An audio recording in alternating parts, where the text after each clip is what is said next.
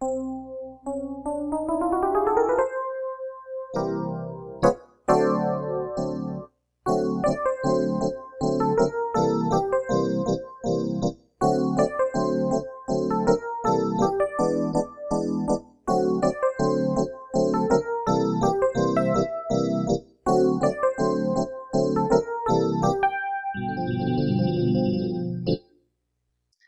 Welcome to Laura Asks About Motherhood, where I, Laura Pruitt, ask my guests about their experiences of being a mom.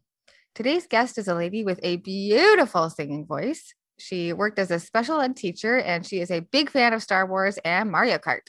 She has three kids an almost seven year old son, an almost five year old daughter, and a one year old daughter. Please welcome my friend who I met in Phoenix, Stephanie Abbott. Hey, thanks. So, Stephanie, did you always know you wanted kids? Uh, yeah, uh, that was uh, like my earliest, youngest memories. I remember always wanting to be a mom. Like, that's that kind of sweet. Yeah. you know, since I was like three or whatever. So, wow. Well, I, I kind of envy that because um, I, for years, I did not want kids. And then, um, for years after that, I've been so ambivalent. I've spent so much time, so much energy thinking about should I, should I, should I, should I. So it sounds really simple, like, oh, it, it sounds kind of nice just knowing. but I will say at the same time, like, that has aspects of that have changed significantly throughout my life as well. Like, yeah, I always wanted to have kids. Like, in high school, I would have told you I wanted eight kids. Like, I had this whole dream of like how my life was gonna go and um and then when I, you know, didn't get married at 20 and didn't start popping babies out at 21, I was like, okay, maybe six. and then didn't get married for a little bit longer. And so then I was like, okay, like four. And honestly, after my second kid, I was like, okay, well, I have two and I'm not sure um, if there's if this anymore going to happen. Like it, it, I turns out I have really rough pregnancies, and I experienced a lot of trauma, um, especially with my um, five year old's birth. And um, so while I always wanted to be a mom, some of that vision has changed um, over time for sure. That makes sense. Yeah. Eight kids, that's a lot. right? I know people with eight kids. I mean, I know people and I like so much respect for them. So awesome. But I kind of look back on my high school self and I'm like, that was cute. Like that was a fun idea. yeah. So um I am definitely not going to end up with eight kids. That is not in the stars. So you kind of mentioned um, uh, your age a little bit. How old were you when you first had your seven year old? So I was 27 when okay. he was born. Yeah. Um, how did your age affect your mothering, if at all? Um, I, I mean, I feel like a decent amount. Like I, so I had ended up you know, I had this idea that I was gonna like, I always wanted to go to college as well, but I was just gonna like finish college and get married and have a family. And instead, I ended up serving a mission and then graduating single and teaching for several years and continued teaching after I got married and and again for another year after my son was born.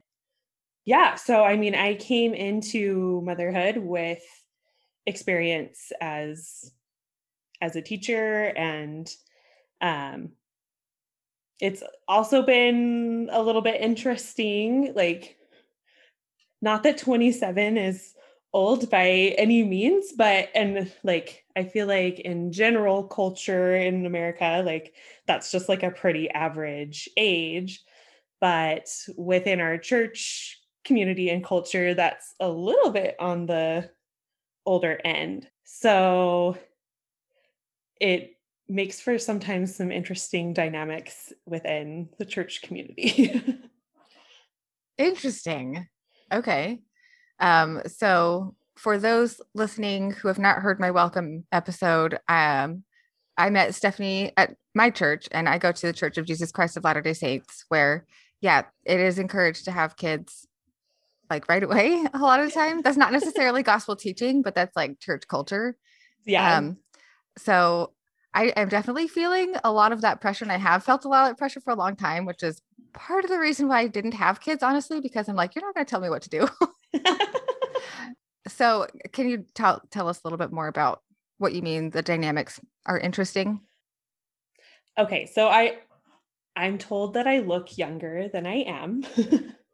like just the other day, I was mistaken for a full 10 years younger than I am. Um, um nice. I mean, it's not like people like that's gotta feel nice. Sometimes it's a little bit annoying though. Oh, because I'm like, I'm like, I'd like a little more street cred than that. Like, sure. but I feel like a lot of ways in the church, having kids is sort of this rite of passage. Like, that's when you like actually become an adult.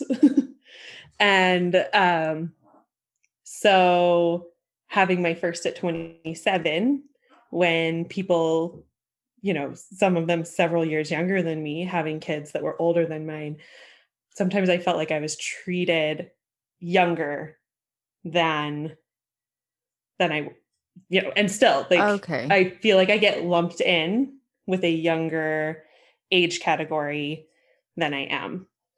That makes sense. Okay, because at the age of your kids? Yes. Okay. Um yeah, people I, I feel like people make assumptions about age and maybe just like life experience based on age of kids. And so, like, no, I am in my 30s. I am like a former teacher. I had a five year career, and people kind of like their eyes get big when I tell them how old I am. okay. Okay. Yeah, that makes sense. Um, that kind of leads into one of my other questions is how did people or did people's perception of you change after you became a mom? Yeah, I, I definitely, and it's interesting. I can see like almost opposite shifts. Um, because like as a teacher, not having kids, sometimes it was like, well, you don't, you don't have kids, so you don't necessarily know what you're talking about. And so then having kids, like made gave me a little more credibility and then and within the church kind of more of like oh now you're really an adult however on the flip side of that sometimes out in public with my kids i feel like i well and i've had unfortunately some very rude comments made those are few and far between um, one day at the park with a group of moms a man called us a bunch of bored housewives. Um, Rude. Right? Like it was this whole huge thing. But like, I was like, that's your perception of me because I am here at a park during the day, not working like out with my kids. But then, you know, most of the time, not to that extreme, but yeah, just kind of the way people talk to me, or even like doctors. If I'm going to the doctor you know, obviously during the daytime. And so they, you know, I mentioned, oh, I, I, don't work outside the home. I feel like they talk down to me more as if I, not that you should ever talk to anybody like that, but I feel like they perceive me as less educated when they know that I have kids and I'm not working. Oh, oh, that's yeah. pretty gross. it's it's an unfortunate like battle that mm-hmm. moms kind of have to face. And like I said, like you should like even if somebody hasn't finished formal education, you should never treat them like that. Right. But it yeah, it's frustrating that that is the perception that somebody, you know, who doesn't know my background sees mm-hmm. when they see me. Mm-hmm. That's frustrating. I'm sorry. did your perception of other people change after you had kids? I feel like um I feel like I'm a lot more compassionate since having kids just in some of my struggles that I've been through with, yeah, I mean, with people treating me poorly, but also just the the trials and some of the trauma that I have experienced with getting my kids here, just realizing, wow, you know what? Everybody's going through something, right? And so trying to make sure I take a step back and like, I don't know your full story. And so it's not my space to to judge you on that. I was kind of prone to that like I was the perfect parent before I had kids. I, sure. I, you know, I was going to run a tight ship. I run a very tight shipwreck. Um, so, um, yeah, I think that, yeah, it's just really opened my eyes in perceiving other people. I guess kind of more as like a whole person, like realizing I don't know your story. I don't know what's led you to this point and trying to, yeah, be less judgmental. Yeah, it's a good lesson for everyone to remember. Um, so you touched on it a couple times. Um, what was it like to shift to the role of mom? It sounds like it was hard, at least physically, for the the pregnancies and births. Yeah. So my my first pregnancy with my son, um, the pregnancy was I mean, pregnancy is kind of rough. Like, not gonna like sugarcoat it, right? Like, I don't know. There's like some people that are like, oh, I just love being pregnant and it's so wonderful and i'm so happy for them and i am not that person um i i had so many like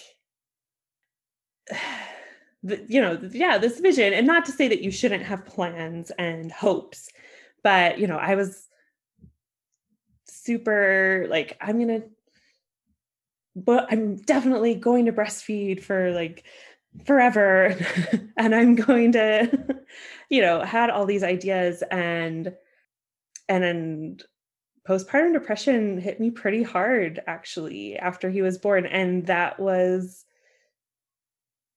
I I mean I knew about postpartum depression. I believed that it happened to women, but I kind of had this idea of like, oh well, that happens to other people. That's not going to happen to me.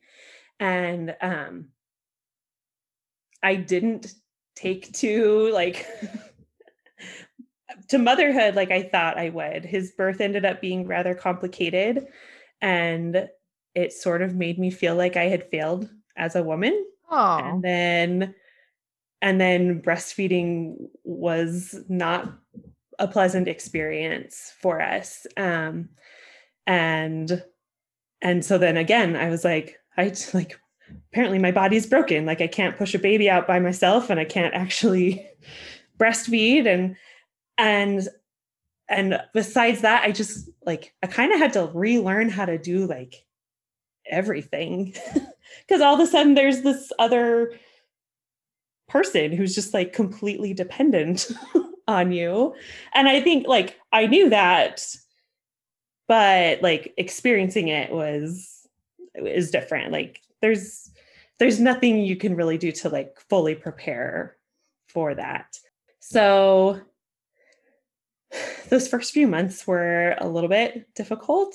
Um, got through it, and then I I also started working again, but was working from home, and so I was juggling a baby in one room and teaching on the computer in the other room. Um, that was kind of a I don't know, kind of a different, like I didn't know anybody else that was in that situation. So it was a little bit hard to relate to because most of my friends had quit working after they had their kids. Um, and so it, it was a little bit of a lonely time.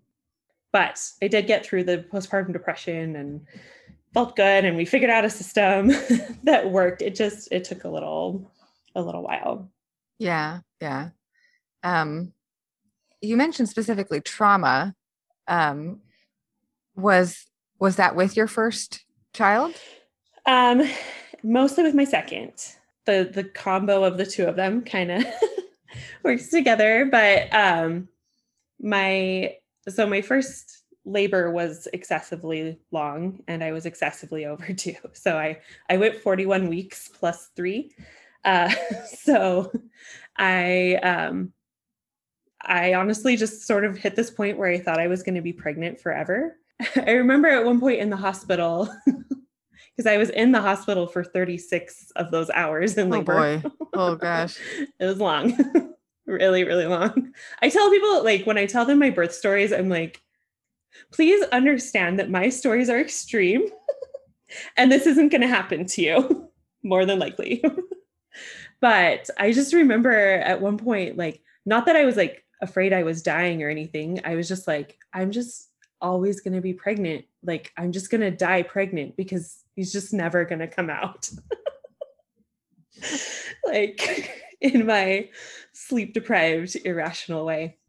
But I, um, I didn't have like lingering trauma so much after him. Um, my second, um, who's almost five now, um, my pregnancy was really horrible. Um, I developed what's called symphysis pubis dysfunction. That sounds um, bad.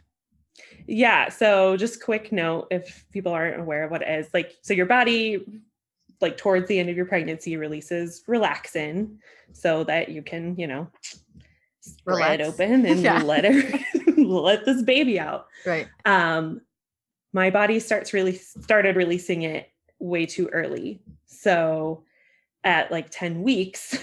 and what it does is then it makes your pelvis start to separate and it causes extreme pain in uncomfortable areas to talk about. So I have um, lovingly come to call it hell crotch. Um, oh no.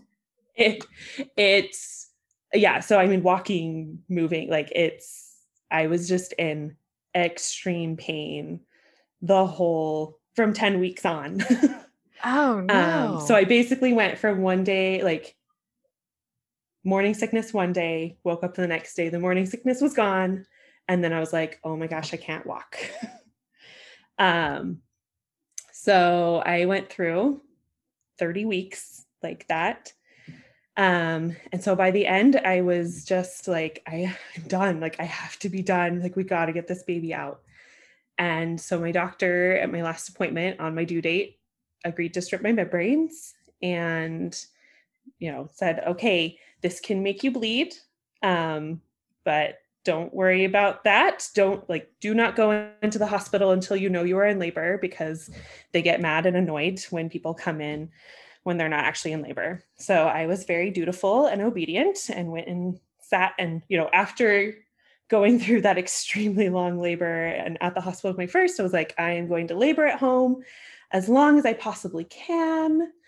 And what I didn't realize was that because he had not warned me of the risks associated with this, I was beta strep positive, and he didn't warn me that there was a risk of contamination um, of that bacteria and because due to membrane stripping.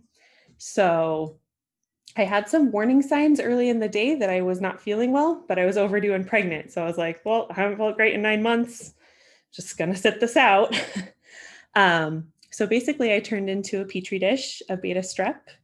And so by the time I knew I was for sure in labor and went into the hospital, my baby was in distress. I was running a fever.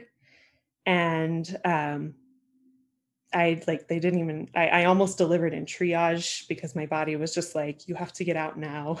Wow. So with my first, I was like, I really would love to do this as naturally as possible, but ended up with an epidural. with my second, I was kind of like, give me an epidural nine months ago. I I don't want to be in pain. But there was no time for any like but and I also hadn't done like because I was planning an epidural, I hadn't done any of the like pain you know i didn't have any, any coping, coping mechanisms for how to oh, deal with no. pain and so yeah i got no pain relief oh, nothing oh no and so it was this very traumatic birth um and then because she was sick they took her away. So like I hear women talk about their natural births and how, you know, oh, I like found my inner goddess and yes, it was hard, but then the moment they hand me the baby, it just like the endorphins and everything, like it all made it worth it. So I went through all of that pain and that trial and then didn't get my baby afterwards. They just had to take her away because she was sick. Um, and so she ended up in the NICU for 10 days. She had she had contracted beta strep. It was in her blood. Um, she has no lasting effects from it. She she is fine, but that trauma of having a baby taken away from me and from having my doctor honestly be the one at, at fault, like just that it was not informed consent for the procedure. Like I didn't know if he had warned me, I could have been at the hospital so much earlier and things could have been fine. And so that really triggered then that next year of postpartum depression as well as post traumatic stress, which then, like I said, you know, I was like, I always wanted eight kids. And now then I found myself with two and just this like, I don't like, I don't think I can do this again. Like it was the thought of having another baby, like would honestly, I would end up like with an anxiety attack, rocking, like it hyperventilating. I I mean I held my baby. I loved my baby. I honestly felt more bonded with her right off the bat than I did with my son. That wasn't a problem. But as she got older, I didn't want to hold other people's babies. I didn't want to like newborns were a little bit of a trigger for me. One of my really close friends who had always loved on my babies, she had a baby 2 years later and I never held her baby because I just was so traumatized by that and didn't even, you know, people are like, "Oh, you hold a baby, you get baby hungry." I'm like, I I couldn't couldn't go there. um for for a long time. yeah, holy cow. That sounds like a lot. Oh my word. Um I am glad to hear you say that you're able to recognize that it was post traumatic stress after that and that like that sounds like so much trauma. One, you're in physical pain for months. Two, yeah. you didn't get informed consent. Three, you're you don't have any pain relief during the actual labor. You were expecting to get some and you didn't get any. Oh my goodness. And then your baby had to be taken away. That's so many things like on top yeah. of each other. Yeah. It it was rough. And then and then I have to go home and like be mom. right. Right. And so I mean that was that was hard. And honestly that was kind of dark times and and I don't feel like I was the best mom necessarily in that. I mean, they were little, so I don't know. Hopefully mm-hmm. they don't remember too much, but um but I hope the thing that they you know, as I talk more with them about it as they do get older, I hope the thing that they gain from it is that we were able to get through it and and come through on the other side and yeah, I guess that like there is hope and there's light and mm-hmm. and kids are resilient. so mm-hmm. when you think like you're not going to like ruin your kids. mm-hmm. They are good and they are healthy kids. Yeah, yeah. Um so I said I'm glad you're able to recognize it was PTSD. Obviously, I don't yeah. wish that on anybody. I'm sorry you had to go through that. Um but sometimes people like will beat themselves up and be super harsh on themselves when they go through really hard things like that and not be able to recognize that you were having really hard time you went through a lot of trauma um, did you seek out any professional help yes so i did um, and i did end up um, on medication for for a while um, which i I'm grateful that I had it. I I didn't want to use it long term. Um, for those that need to, I like am total proponent of it. It it made me feel kind of not myself. Um, and so I was able to kind of use it as like a reset to get through some of the hardest times. And then when I everything else in my life and you know hormones stabilize and everything else was able to come together, I was able to wean off of that and then and then get you know really work on myself and find a good support group and of you know of other women um and and move forward and and start thriving again. It's beautiful. I'm so glad. Yeah. So not only um like chemical help but like a support group and yes. like different different things to help you get through. Yeah, yeah. that's great. Thank you so much for sharing. I'm sure that's yeah. not easy to talk about so i appreciate it. It's yeah i it's it's hard to talk about but i feel like it's important for people to to know like i'm like i don't want to like scare people right but i think it's also important to build awareness of it so that yeah so women don't feel alone when they're going through that or so that they can be aware and protect themselves mm-hmm. to hopefully avoid mm-hmm. some of that yeah yeah um i i really like what you said about like you know it's it's a way to connect. There's a lot of shame around some of these mental health problems but there doesn't have to be um mm-hmm. so if if we can do whatever we can to help people know that they're they're not alone and there's yeah. there's things that can help. So yeah. it's important. Thanks stephanie. Yeah. Um were any of your kids planned? Uh yes. So yeah, all three of them. Um, I can touch on quickly. Um, you know, I said I was like, I'm not sure if I'm going to have another right. one. Yeah, and then we do have um, third, or this third kid, and so yeah, I went through a long time of back and forth, which was really hard for me because I am a planner and I like to know like what my life is going to be like, and uncertainty is is difficult for me. And and it would be hard sometimes when people like they'd see that i especially since i had a boy and girl like i would get random strangers that were like oh good you have a boy and girl you're done. And i was like that's a weird like what like like you don't even like literally like a woman in the parking lot at the library like that is a weird thing like, to say. right? Like i'm like i don't know you. Like you don't who are you? Like to decide that I'm done. It was like really hurtful actually, because I was like, that has nothing to do with my decision on whether or not I'm done.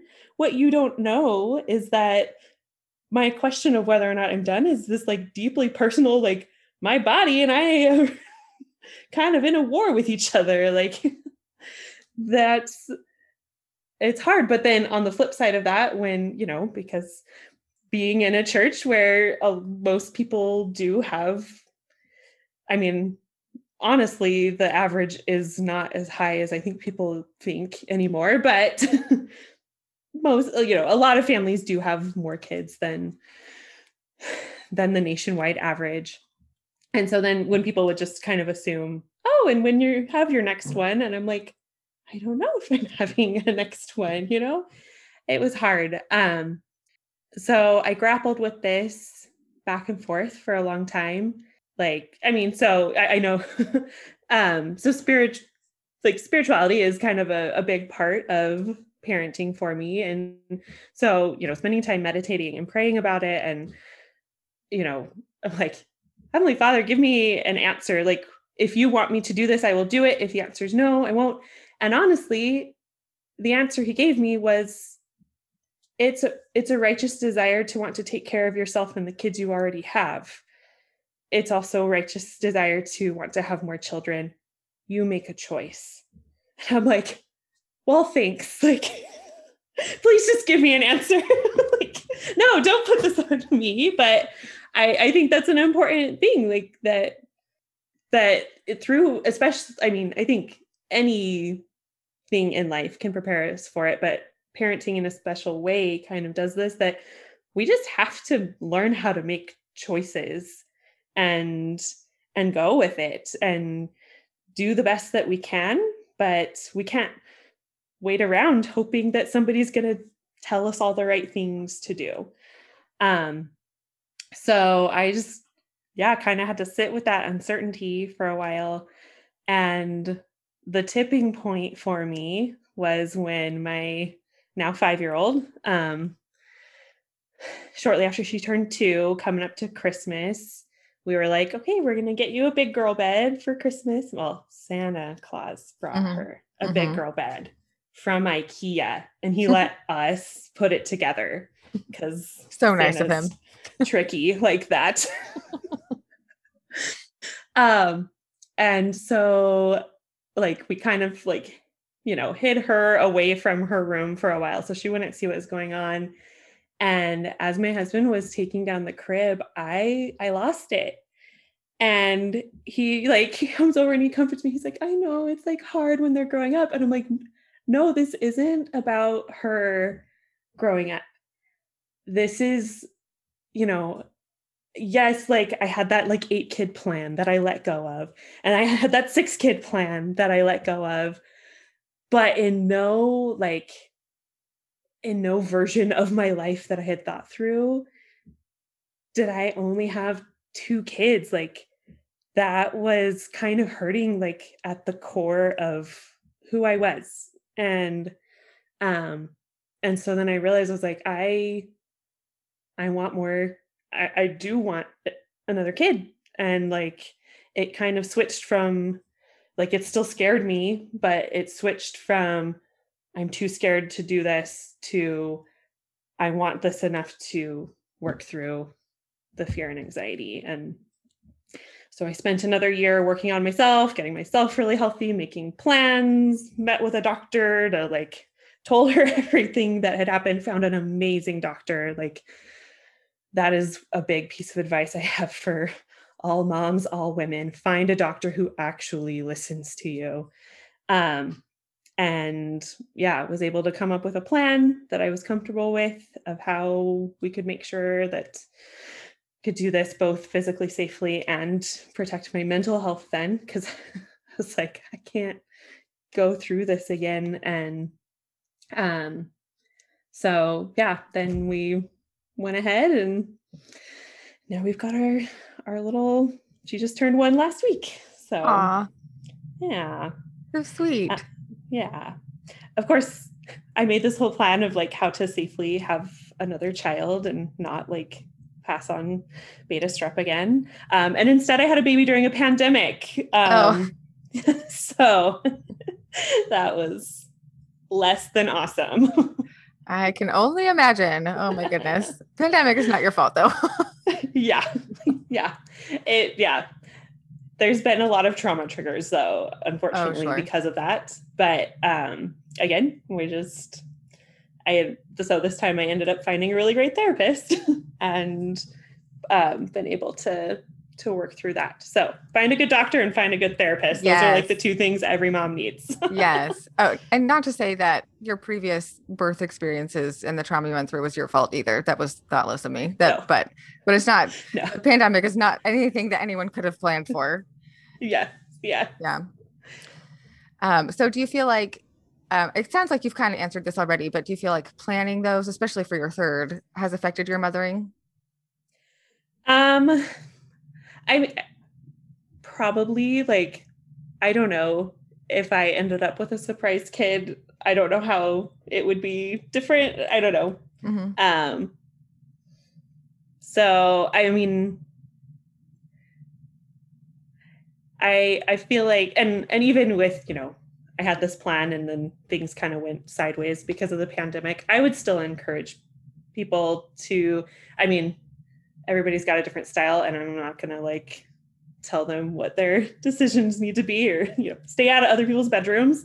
Um, but i think in general like having plans and ideas for what you want and um, especially if you have higher risks and stuff like that it's a good idea but in everything you always need to be flexible and and willing to change the plans and figure out okay life threw a curveball we're gonna we're gonna figure it out yeah yeah and hearing you talk through this it kind of um uh, correct me if I'm wrong, but so earlier you said you're you're a planner. You like to know things ahead of time. You like to plan for things. Um, but now you're also saying you know it's important to be flexible. so it sounds yes. like motherhood has taught you like sometimes you just gotta yes. be flexible. sometimes you just gotta you gotta go with it. mm-hmm. Because kids are, I mean, once they're here, they're so unpredictable. So sure. yeah. Um, if you are, I think if you're too attached to a plan, that can set you up for disappointment um, Makes sense. So that doesn't mean don't make the plan, don't try, don't, you know, put effort into it, but find that balance of like mm-hmm. taking things as they come as well. Mm-hmm. Uh, I'm also very much a planner, so that idea of just take things as they come has been really hard. Uh, okay, it is. but it's also great. And sometimes that ends up being the most beautiful parts when you just kind of like, I mean, so I know you're also like, we're both musical. Like, you know, you want, you, you need to practice, you need to work on it. But sometimes the things that happen in the moment during a performance are, are the most beautiful and amazing parts, even if they didn't go as planned. And sometimes if you try to plan it too much, it takes away the the heart from it. So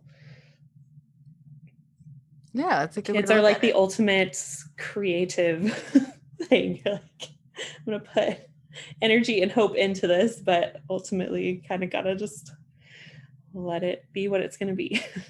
yeah. Whew, okay. Um, so you have three kids. How has yes. your mothering changed after each kid, or has it changed? Um, yeah, I mean, people joke about how, like, with your first year, you're like, afraid of everything. And by, I saw, I don't know, I saw a joke after my first was born. They're like, by the third, you're only afraid of cars and whole grapes.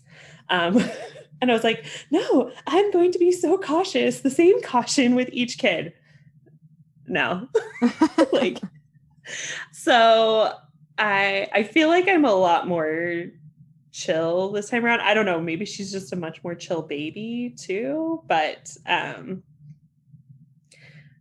yeah, like with my first I was like we're going to I'm going to do all the things. and not to say that that's not a good thing to do, but I, I think I have been able to get a lot more of the like go with the flow and just I, I mean the energy and focus is being taken so many different directions now. Not to say that she doesn't get the energy and, and focus and attention that she needs, but just um, you kind of just have to learn how to,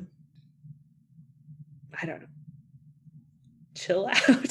Sure, sure. Yeah, because parenting one child is different from parenting two children, yeah. which is different from parenting three children. Yeah, it is a lot different since there is a slightly bigger gap.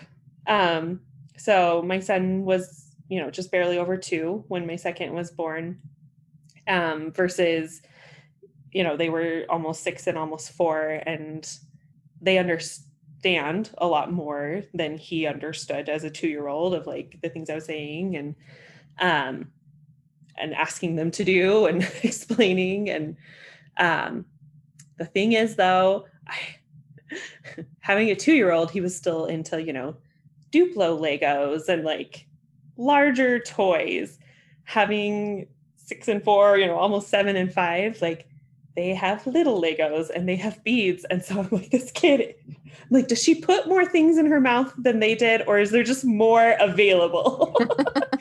it's probably a blend of the two. oh boy. Yeah. Gotta be on the but, lookout for those little things. Yeah. Um, we've also lived in a different place with each kid. They, you know, we were in an apartment in Tempe with my first. We had moved up to Phoenix, and um, I was brand new pregnant when we moved up to Phoenix. Um, and yeah, so I had my second there, and then we ended up moving right before my third was born. So it's like very like very different life situations going on with each phase. Like my husband was still in school with my first um, and I was still working. And the other two, I've been not working out of the home. And um and yeah we've just our life situation has changed with each one. Mm-hmm. that makes sense. Yeah. Life affects everything right? So it yeah. all works together in conjunction with each other. That makes sense. Yeah. um, so you mentioned your husband. Um, how do you think having him around affects your mothering? Um i mean we're we're very much a team. Um and he's he's very involved. It's he's been working from home since the pandemic. So it's actually been he's feels very different this time around because he's like oh i'm actually like around. I i see this kid more than the other ones. Um so i mean you know a lot more of the day to day and you know hour by hour stuff it falls on me as the the caregiving parent. Um, but you know we work hard to to make sure that we we are a team we make big decisions together and um, he stays really involved with the kids so. Sweet. Um, we've talked they've kind of been talking about this throughout um, but we go to the same church. So how does you mentioned praying is like really important, a big part of your mothering. Um, and you know, sometimes church culture makes you feel weird. There's like awkward interactions occasionally. But any other thoughts you'd like to add about how your spirituality um, affects your mothering? Um, yeah, I mean, I I feel like it it brings perspective. Um, especially on the harder days like it brings a lot of it brings empowerment which i know for some people this is maybe a part of church culture and doctrine that sometimes and it is something i've had to grapple with at times but i i had this realization when i was pregnant with my with my first i was like this is the power of god manifest through me to to create life.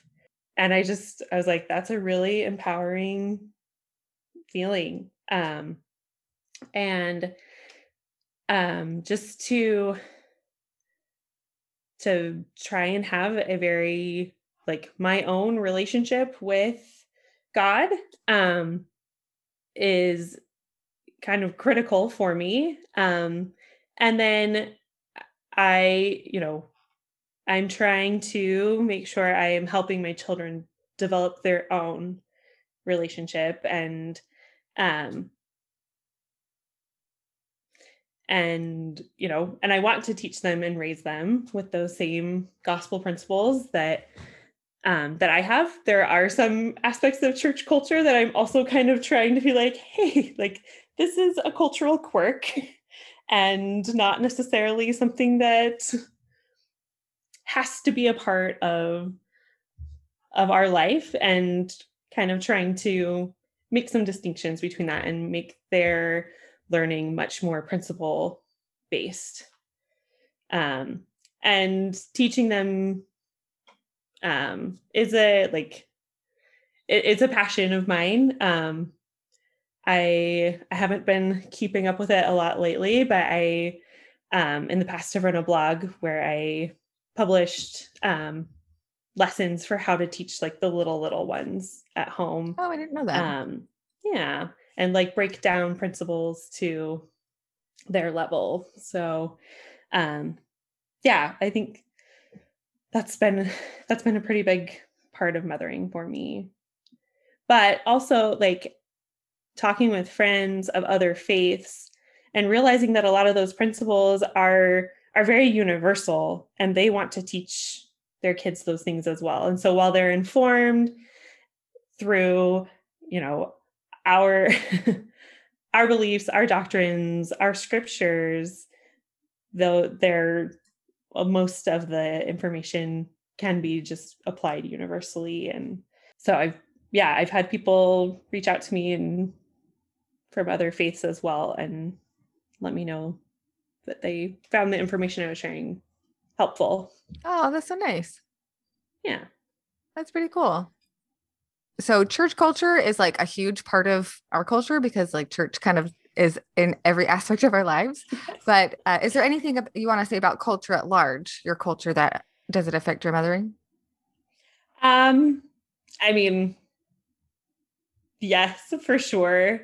Um, I guess if I like trying to get out of church culture, maybe just more like American culture, where and then especially like parenting during the pandemic, um, it can be that isolating. Like, I feel like, um, and I've talked with other friends about this, how like in other cultures, and especially like in the past, like life is a lot more communal, and so you have like grandparents and aunties and neighbors and everybody taking care of the kids together. And then here in america we're like i have my house and my and i mean there's like a balance there because i do value like my own space and my my you know me being the one making parenting decisions. Um but i we need other people like that you know it takes a village like i know that's kind of cliche but it's true like and i i think parenting during the pandemic has especially brought that to light how how isolating it can be at times and um so that was a huge thing for me in overcoming um postpartum depression was just making sure i had a group of people that like my go-to people that can hang out with, I can call, I can and we can watch each other's kids and um yeah, that's I think that's an important aspect of our culture that kind of impacts parenting. Sure, yeah. Um after you became a mom, uh did your relationship with your own mom change?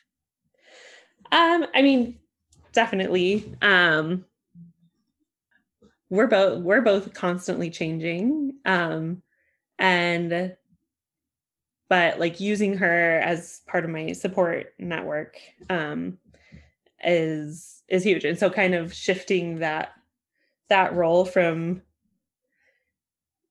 just being mom to or I don't I don't want to say just being mom, but like seeing her in a different light and realizing the things that she had to have gone through with us like think it kind of goes back to that what i was saying like at the beginning with becoming more compassionate like seeing people as as more whole people realizing like backstory um and then seeing myself grow into being a mom um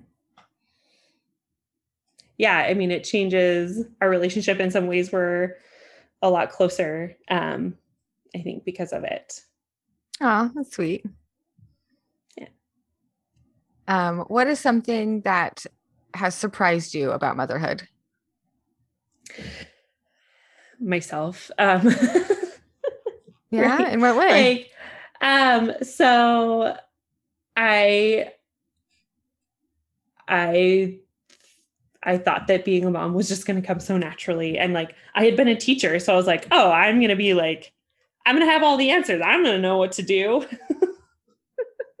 no, like, no, that's not, that's not quite how it works. Um, yeah, I, I think like I struggle with, with being bad at things sometimes. Not that I'm like a terrible mom or whatever, but like not being as good at it as I thought or not having it come as naturally as I just thought it would, you know, like, of course my kids are going to listen to me. No, no, they don't. No. um, so, I mean, having been a teacher definitely has informed how I parent and, and affects, you know, how I discipline. And so I I feel like it does help me come up with plans and develop um you know discipline programs within my home I, I my kids do have like star charts like like I used to use in my classroom cute but um yeah I I think um I was like, well, they're just going to listen to me because they will. Isn't quite how it. And then, and then it's it's different and a little bit harder than as a teacher because it's it's so much more emotionally connected. Like, like, but but you're my kid. so, sure. Yeah, that makes sense. Yeah. Yeah. Yeah. They're not objective. There's a lot more. Yes. yeah. A lot more bias yeah. and yeah, a lot more investment. Yeah. Yes. Yes. Yeah. Uh, um, you've touched on this throughout as we've talked a little bit with different aspects of motherhood, but um, what has been hard about motherhood? the kids. uh, not listening. the hardest part of motherhood is the part where you're a mom. Um, oh, no. um, yeah, I mean, it. So, I one of the things when my son was just just tiny, one of the hard things to adjust to was just that realization of like he is like entirely dependent on me like right? Especially when i was trying really hard to breastfeed and i was like like this this little person depends on me entirely. And that was like a little bit like uh, it was just hard to come to terms with. It, it was a lot of pressure i guess. Yeah it's like how to explain it best. Just it, it is a lot of pressure all the time. You don't get days off. You don't get you don't get sick leave. Um and um yeah so kind of like always being on call. Um can be a little bit a little bit difficult and then yeah I, I kind of i touched on sometimes the the isolation um can be can be a little rough. Yeah, makes sense.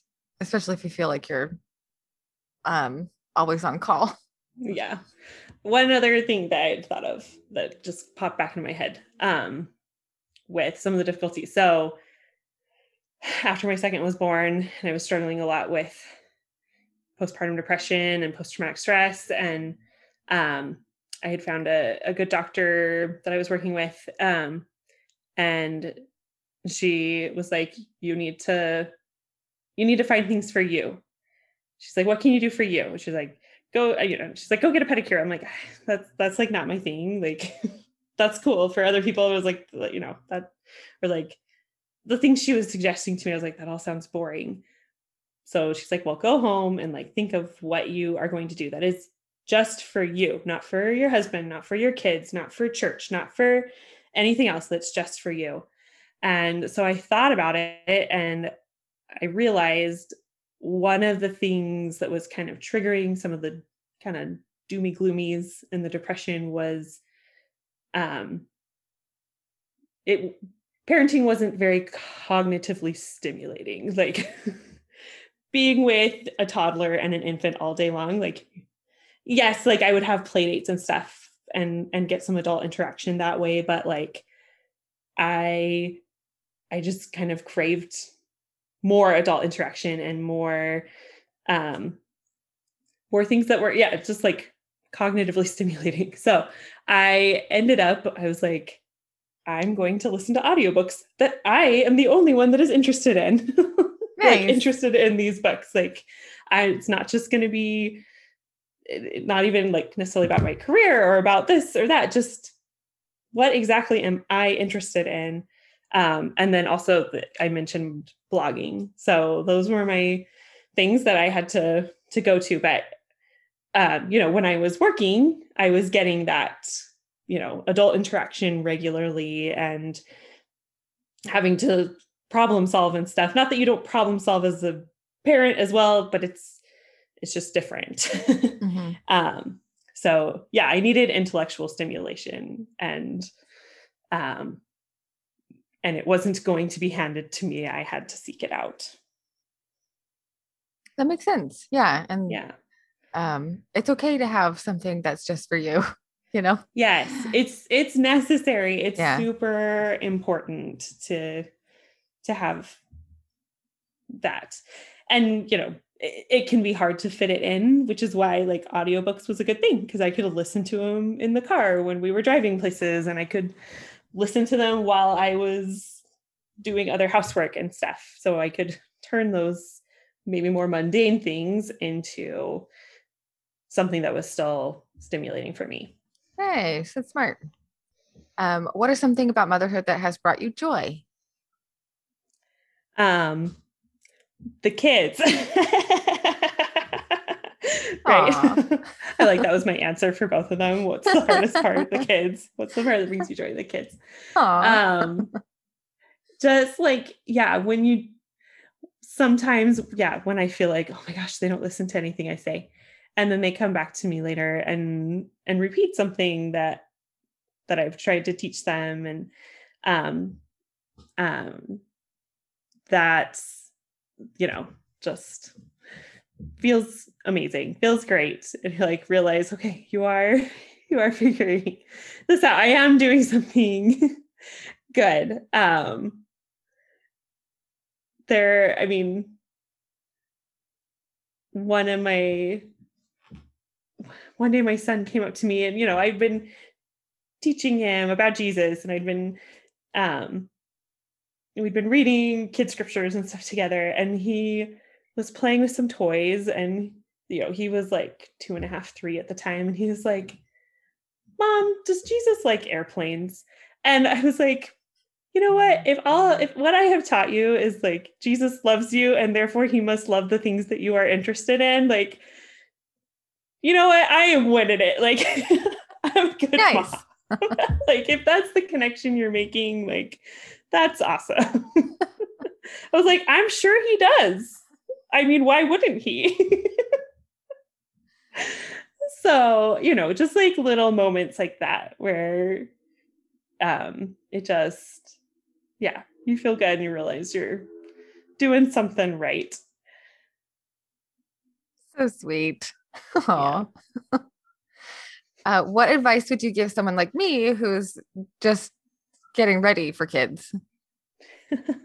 starting in on this journey Mhm. Um, so one of the like ended up kind of as my like mantra uh after my first was born.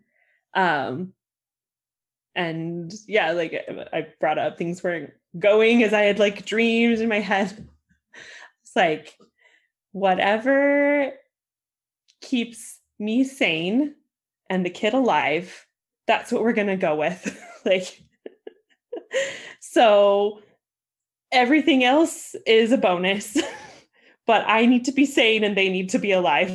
So that's what we're going to do. And then kind of similar thing that hit me with um this past year doing part of the time doing online learning with a very rambunctious first grader who can't sit still in front of a computer. um, I mean, so first quarter was entirely online, and I,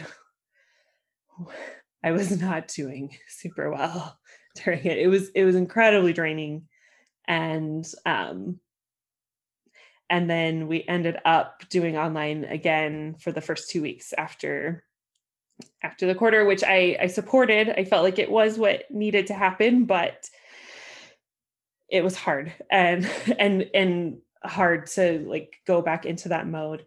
But i i had expected so much of myself and him in that that first quarter. Like like you have to do all of your homework because you know then i'm like this is like directly like reflecting on me right? If my kid doesn't have all of his work done because i'm the one that's sitting right there so when we got back into it and i was like i can't go back into that like place again i was like you know what?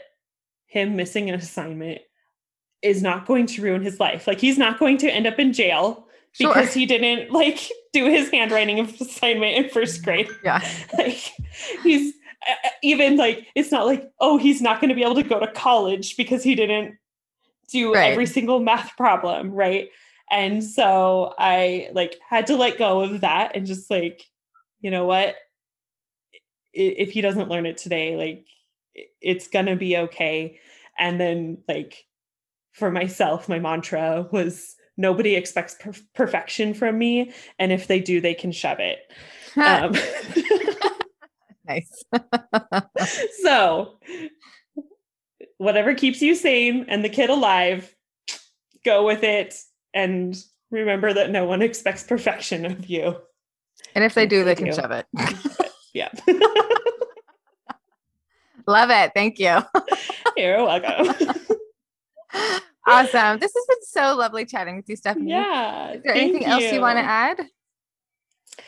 Oh, nothing I can think of right now. I'm sure I'll think of like a million things later, right? Well, I'll probably like great. spam you constantly, like, and this, and you're gonna be so annoyed by the end. You're like, stop. Because no, like, I love it. I welcome It's it. also like super annoying when people give you unsolicited parenting advice. well, right now I don't have kids, so I'm kind of asking. Like I'm, I said at the podcast. So at this point, you're questions. soliciting the yeah. advice, right? So. Yeah. so right now, I welcome it. yeah, and I, I guess okay. So here's my other thing: don't worry about doing normal. Like, who cares what's normal? Like, you do you. mm-hmm. Mm-hmm. So there you go. Perfect. Mind your own motherhood and tell other people to do the same. I love that. uh, perfect way to end. yes. Thanks, Stephanie. Truly, it was really a joy. Thank you so much for sharing. Thank you so much. Stephanie, thank you again for being so open. Your giggles and humor throughout the episode had me giggling and laughing as I was editing the audio afterwards. I have already quoted you in another interview that is not yet published because your reminder that no one expects perfection from me, and if they do, they can shove it, makes me laugh every time I say it. Um, similar to your thoughts about how your kids are simultaneously the hardest, but also most joyful parts of being a mother, you laughing and joking throughout and also talking about your trauma and depression is very poignant. Thank you again for sharing and for reminding all listening to get a good doctor and get a good therapist. If you, listener, are experiencing any depression, PTSD, anxiety, or any other mental health struggle, please reach out to someone.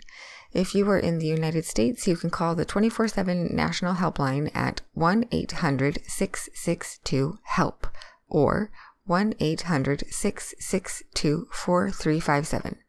Oh, and if you are interested in checking out Stephanie's blog that she referenced, you can find it at shineindarkness.blog.